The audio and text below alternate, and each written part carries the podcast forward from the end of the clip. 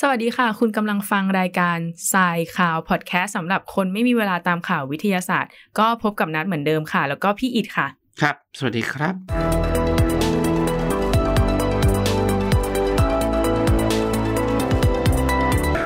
ค่ะเดี๋ยวเรามาเริ่มที่ข่าวแรกกันก่อนนะคะ กับข่าวสิ่งแวดล้อมค่ะ ล่าสุดมีนักวิจัยพบระบบนิเวศโลกใหม่ เรียกว่าอย่างนี้ได้ปะ ใต้โลก คือเขาพบอ่าพวกสิ่งมีชีวิตในกลุ่มแอมฟิพอดเนี่ยใต้แผ่นน้ำแข็งแอนตาร์กติกาประเทศนิวซีแลนด์อ่ามันเป็นยังไงคะพี่อิด แอนตาร์กติกานะก็ต้องบอกก่อนว่ามันคือขั้วโลกใต้ ก็คือบริเวณขั้วโลก บ ใต้ ริเวณขั้วโลกใต้นะครับ อืม ทีมนักวิทยาศาสตร์นะครับ จากมหาวิทยาลัยในนิวซีแลนด์ร่วมกับ National Institute of Water and Atmospheric นะครับ และ Geological and Nuclear Science ก็คือหลายหลาย สาม ทีม สาม อื อ ม งค์กรร่วมกัน ได้ทำการศึกษานะครับ โดยการเจาะแผ่นน้ำแข็ง ใช่ ลง ใช่ ไป ใช่ นะครับ ลึกประมาณ 500 เมตร500เมตร ครึ่งกิโล ไกลเนาะลึกเหมือนกันนะ ใช่ แล้วเขาก็พบว่า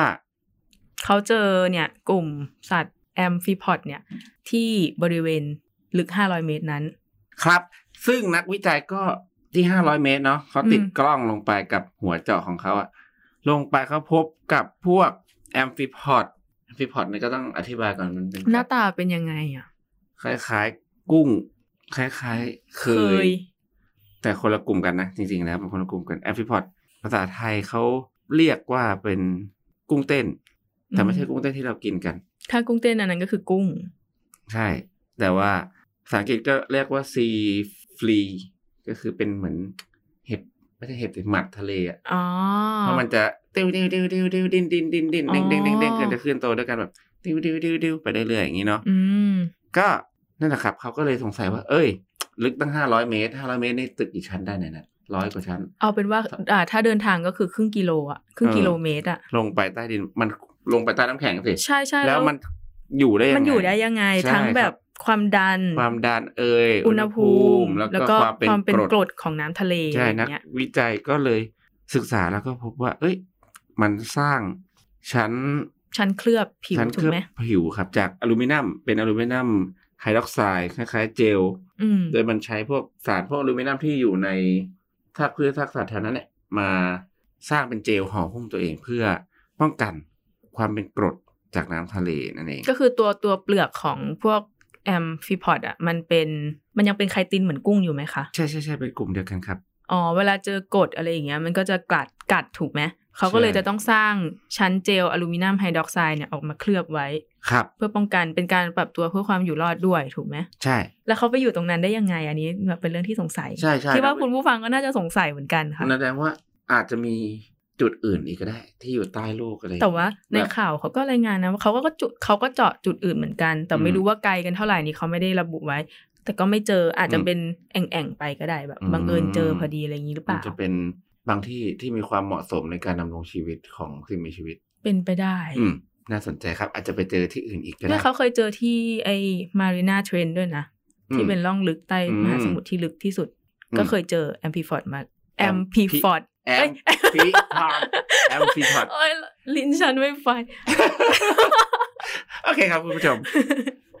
ก็เคยเจอมาแล้วอะไรอย่างเงี้ย เพราะฉะนั้นการเจอที่อยู่ในที่ลึกๆ ก็อาจจะเป็นเรื่องปกติ ใช่ ขอ ใช่ ง เห สั มื ต อน ว์ช กับ นิดนี้หรือเปล่า เหมือนกับนิยายเรื่อง Journey to the Center of the Earth ที่เขา อืม แบบลงไปแล้วเพราะว่าใต้โลกนะมีโลกอีกใบหนึ่ง เหมือนเพลงที่ร้องว่าโลกไม่สวยงาม เออลงไปแล้วมีมีโลกอีกใบหนึ่งมีระบบนิเวศอีกแบบหนึ่งนี่ก็ก็เป็นเรื่องราวทำนองเดียวกันนะว่า แต่ว่าเป็นแบบเป็นโลกของสิ่งมีชีวิตเล็ก อ๋อ นั่นเอง ๆ ครับ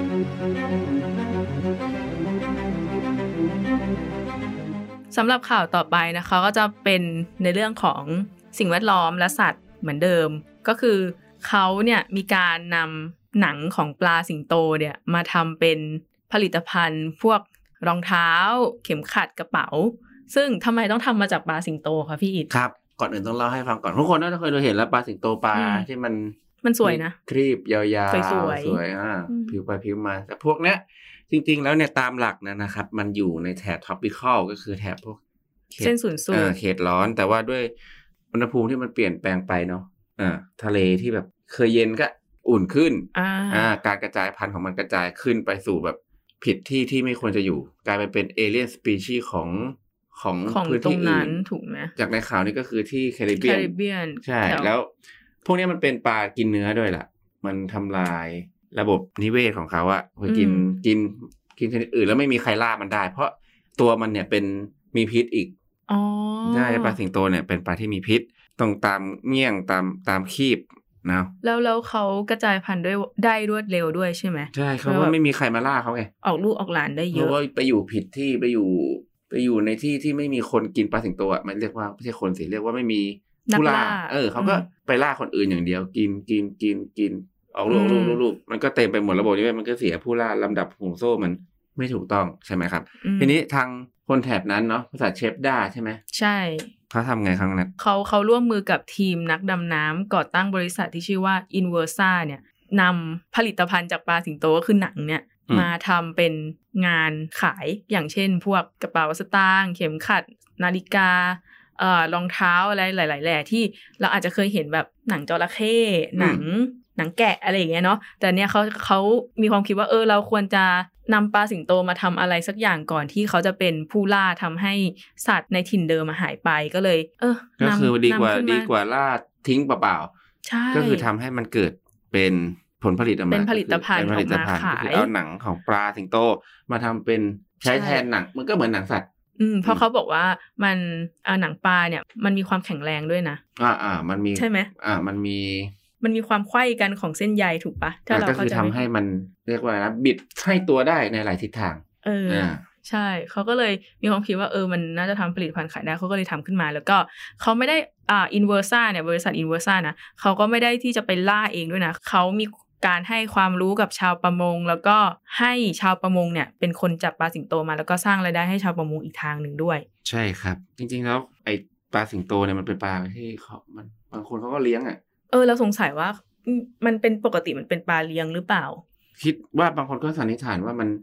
ถูก แล้วเอาไป ม ปล่อย ใช่ เออ เหมือนเวลาคนปล่อยปลากันซีซัวน่ะ อืม อืม มันก็อารมณ์เดียวกันนะครับ แต่ว่านี่เป็นทะเลไงมัน อืม ใหญ่แล้วมันก็พอมันลงไปขยายพันธุ์ได้ก็ทีเนี้ยเหมือนหลายอย่างหลายปลาหลายชนิดที่กลายไปเป็นแพร่ระบาดเนี่ยปลาชะโด โอ้ย ของเมือง เคยเห็นเคไทย ย เนี่ เห็ ย นเคยเห็น ไประบาดอยู่ที่อเมริกา อ๋อใคร คาชาโด สรรหาเลี้ยงเนี่ย เออ กับพวกเลี้ยงตอนแรกเลี้ยงเพื่อแบบตกไงตกเป็นกีฬา อืม ทีนี้มันก็หลุดก็แพร่ระบาดแล้วมันก็เป็นผู้ล่าโห ไป ด ออกลูกออกหลาน ใช่เหมือนกับปลาสิงโตเนี่ย ป็ปลากิอ อืมเป็น แล้ว ปา แล้ว กินครับ เนื้อของปลาสิงโตนี่เขากินไม่นิยมกินกันใช่ไหมคะ กินได้ จริงเหรอ ก็คุ้มเลยนะเนี่ยพูดถึงอะ แต่ก็น่าจะ เนื้อก็ าา กินได้ น่าจะ หง กินได้ ทำรองเท้าได้ แต่ต้องเออแต่รสชาติเป็นยังไงนี่ก็ไม่เคยลองแต่เคย ใช่ เคยเคยเห็นคนกินปลาคาร์ฟอยู่นะแบบปลาสวย อื งาม ม แต่ ใช่ เรากินไม่ลงอ่ะ ต้องลองดู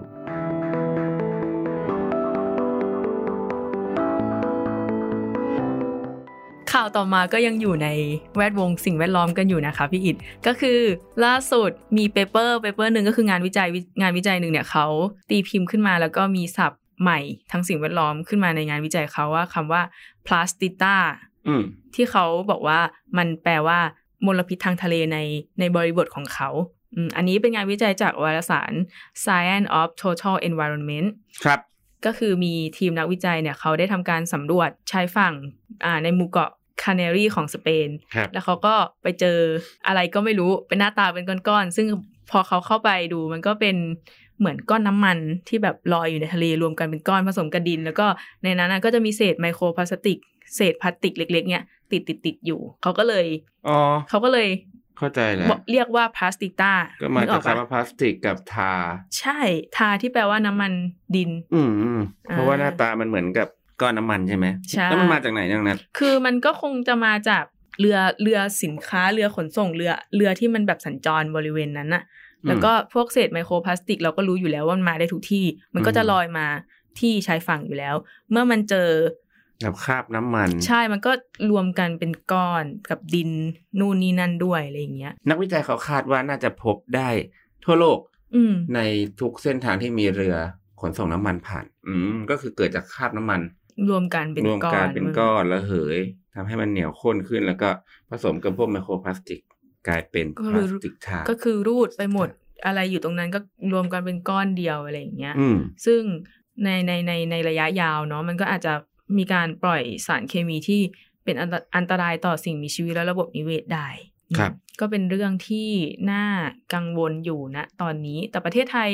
เดี๋ยวเราต้องรอดูว่าจะมีใครเจอไหม เออ สำหรับพลาสติกตานี่ ใช่ เพราะว่าแบบอย่างเหตุการณ์น้ำมันรั่วนู่นนี่นั่นก็ก็มีกันเยอะ แต่ว่าเขาก็มีการกำจัดอยู่อะเนาะ อืม ก็ต้อง ต่อไป ดูว่ามีการรวมหรือเปล่า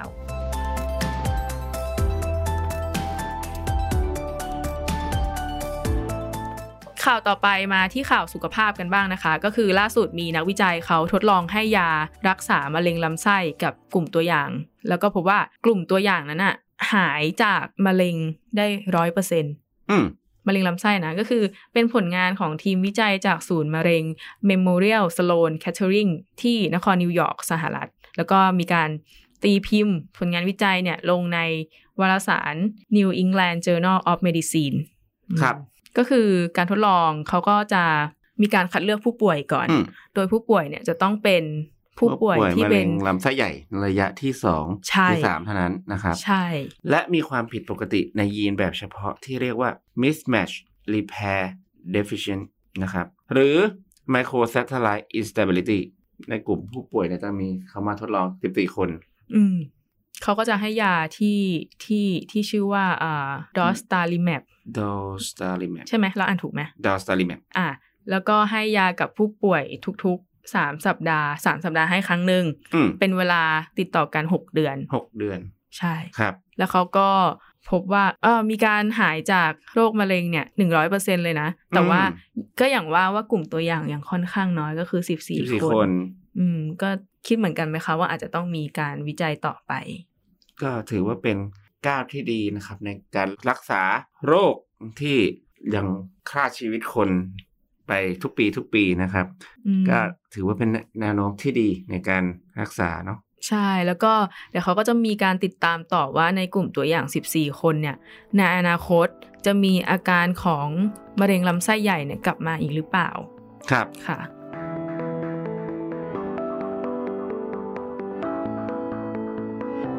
ข่าวถัดไปครับ ข่าวที่น่าจะเห็นกันใน Facebook พอสมควรนะครับ กับเรื่องของซูเปอร์เวิร์มส์หรือโคตรหนอนนะแปลเป็นภาษาไทย มันมีมันมีชื่อภาษาไทยที่กำลังนึกอยู่เหมือนกัน มัน ว่าแบบ คื มัน อ มี หนอนหนอนนกยักษ์ ใช่เดี๋ยวเราจะแปะชื่อแล้วกันตอนนี้ เราพยายามนึกชื่ออยู่แต่มันมีชื่อภาษา มี ไทย ไทยด้วยเหรอ ใช่ใช่ใช่แต่ว่าเราอ่านมาแต่ว่าเราเราจำชื่อไม่ได้ ก็เลยเรียกว่าซูเปอร์เวิร์มดีกว่า อ่านักวิจัยนะครับจาก University of Queensland ประเทศออสเตรเลีย อ่า เขาพบเจ้าซูเปอร์เวิร์มก็คือหนอนยักษ์มันเป็นตัวอ่อนเป็นเป็นหนอนตัวอ่อนของแมลงปีกแข็ง อ่า ในกลุ่มของด้วงอะพวกแมลงปีกแข็งตัวสีดำๆนะครับ ชื่อวิทยาศาสตร์ของมันก็คือโซโฟบ a สโมเร o ที่เขาเรียกมันว่าซูเปอร์เวิร์มเพราะว่า ตัวใหญ่หรือเปล่าคะ เพราะว่ามันกิน อ๋อซูเปอร์ในด้านประสิทธิภาพของเขา ใช่ใช่ใช่ใช่ อืม รายได้ประสิทธิภาพของเขาก็คือมันสามารถที่จะกินโพลีสไตรีนได้ โพลีโพลีสไตรีนนี่คือยังไงเดี๋ยวอธิบาย อ่ะ โฟม เป็นพวกโฟม พวกถ้วย ที่เราใส่ ที่เราใส่อาหารถูกไหม อื นั่นแหละ ซึ่งมันเป็น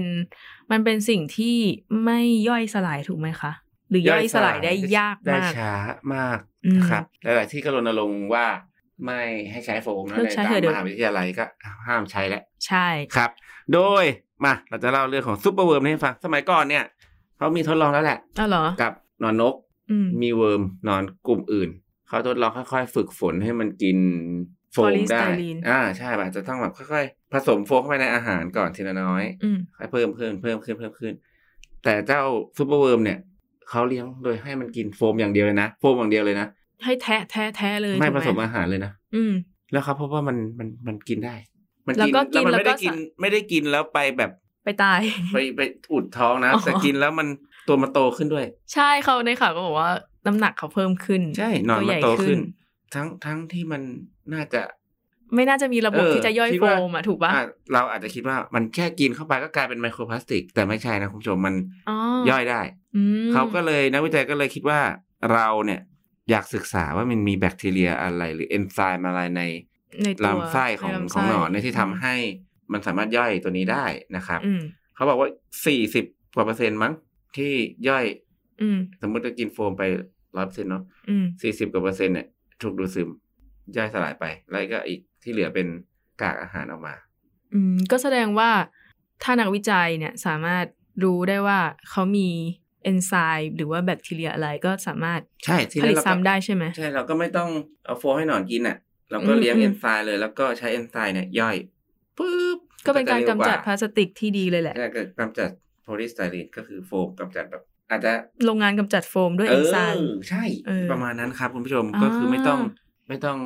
รอเวลาที่มันจะย่อยสลายปกติโฟมนะ ปกติทำยังไง 500ปีได้มั้ง เขาปกติเขาส่วนมากเนี่ยเขาจะทำยังไงกับขยะพวกนี้คะพี่ เผาเลย เผาเลย อืมไม่เผาก็ฝัง อื ไม่ฝังก็รีไซเคิล อืม